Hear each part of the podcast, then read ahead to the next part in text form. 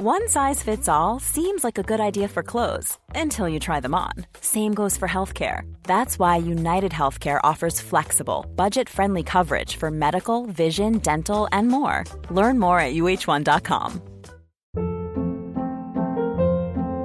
Hold up. What was that? Boring. No flavor. That was as bad as those leftovers you ate all week. Keke Palmer here, and it's time to say hello to something fresh and guilt-free. Hello Fresh. Jazz up dinner with pecan-crusted chicken or garlic butter shrimp scampi. Now that's music to my mouth. Hello Fresh. Let's get this dinner party started. Discover all the delicious possibilities at hellofresh.com.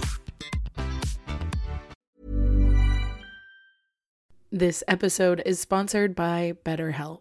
I feel like I'm constantly reminding myself that we are all carrying around different stressors, big and small.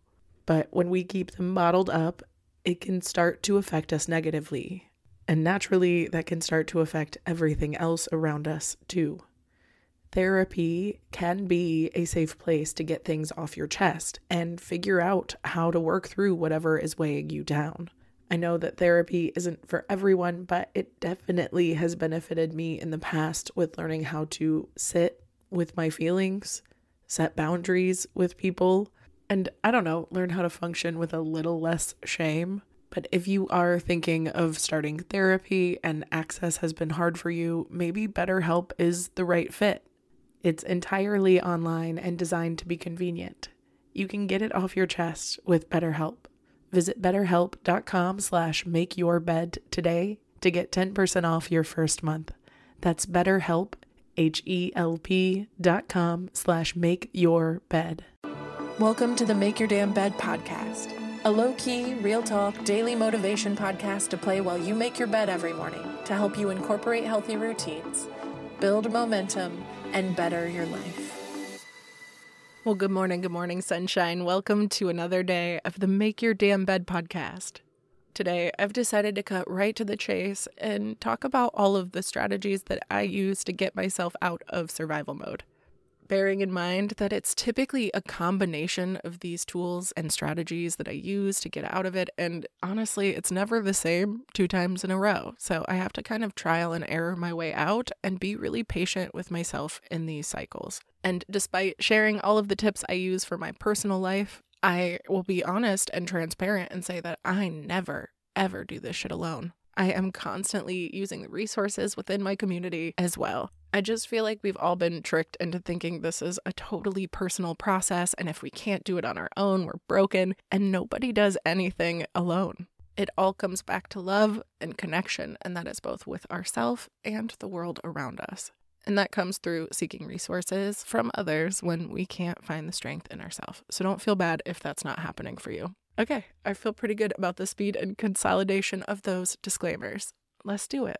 So, of course, like I said, if I'm in a state of overwhelm and survival mode, I try to cut myself some slack. And the way that I typically go about that is by postponing all non essentials. I've actually updated my post it note wall recently with all my to dos on it, and I have three different sheets of paper. One is my I gotta do this shit ASAP right now. Let's go. The second is I gotta do this shit pretty soon, but not necessarily right now. And the third is shit that recurs and comes up over and over, like my laundry and shit like that. And honestly, on my desk, I keep a sheet where I put all the done ones. So I have a visual and a dopamine hit of all the stuff I've accomplished because when the post it notes are gone, it doesn't necessarily feel better. But when I'm in survival mode, fuck my systems, right? I don't really look at the post it notes. It's too overwhelming to look at the wall, let alone think about the wall. But sometimes the wall is just what I need, you know, a little priority list to remind myself I really don't have that much that's pressing right this second. And on days that I'm in survival mode, if brushing my teeth is the one thing that I need to accomplish for my own mental well being because I've been cursing myself out in my brain about it, one, I'm more gentle and I tell myself to stop cursing. And then two, I get up and I brush my teeth and that's my to do for the day. I prioritize the most that I can without burning out. And I try not to overdo any non essentials those are days I'm not going to necessarily floss. And that's okay if we're still on the teeth analogy. and I'd apologize to my dentist, but I don't have one of those. So I'm just going to apologize to all dentists listening to this in general. I do take care of my teeth pretty well, though, because I don't have a dentist and I'm terrified. That's not the point. The point is, if you're not driven by fear to do the things like I am, then ideally we're driving ourselves with positive reinforcement so that the essentials that do need to happen, like walking the dog or showing up to work or an appointment, I try to do things that remind me of the dopamine hits that come from accomplishing those tasks, whether that be through pairing it with like a podcast or a music cue that feels good, or watching TV, or inviting someone over to help you, or just sit with you while you do it. Adding dopamine to the unavoidable tasks is a really great reminder that there are ways to do things that are more fun than the standard way we do things. But if even that doesn't drive you, sometimes a good visualization and connection to your body can help. Take like 30 seconds to just visualize the completion of the task and celebrating maybe getting showered with flowers and medals, and feeling really fucking accomplished afterward. By picturing things going really well, I typically don't want to avoid them as much, and I get excited about it, even if that ending is not in the cards for me. But to be honest, lessening stress by prioritizing what actually truly does need to be done and what is just nice done, but isn't necessarily impeding your situation in this moment, and can be put off just a little longer without anyone being hurt or truly, you know, traumatized by the situation, that to me is the biggest game changer. This is why I spent so much time reminding us to figure out what we actually need in any given moment.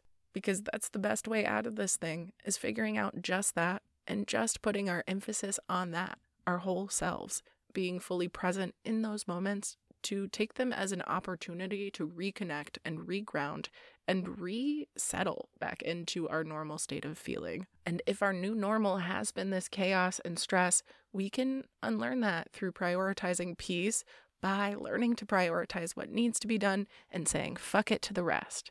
Remember, a sink full of dishes means a full belly. When my bed is filled with my papers and my computer and my iPad, that means I had a really full creative day, both escaping reality and creating my own. So that starts with one, reprioritizing what really needs to get done and what can wait. And then two, reframing why we do things, whether that be how we do it or how we think about it or how we show gratitude for it. That part is malleable and adjustable to you. But remembering that these things can be accommodated to where you're at. It's like when I do a workout, some days I show up in full capacity and push myself and feel like the Hulk. I walk around like a beefcake. Other days, I could barely lift my legs, let alone try to do squats with them. And it's not because I worked out too hard the day before, it's just because some days I don't have it in me. Let's be respectful of that reality and reframe how we look at it instead. I love you so much. I hope you have a wonderful rest of your day, and I'll talk to you tomorrow while you make your damn bed. Thank you so much for listening to another episode of the Make Your Damn Bed podcast. Don't forget to subscribe so you never miss a day. You can also follow us on Instagram for quotes and content directly from each episode at MYDB Podcast, or subscribe to the newsletter on www.makeyourdamnbedpodcast.com. If you can rate and review us on Apple Podcast or just share this with someone you think might get a kick out of it, it can and has made all the difference. So thank you. I've been your host, Julie Merica, and I hope you have a wonderful day. I'll talk to you tomorrow while you make your damn bed.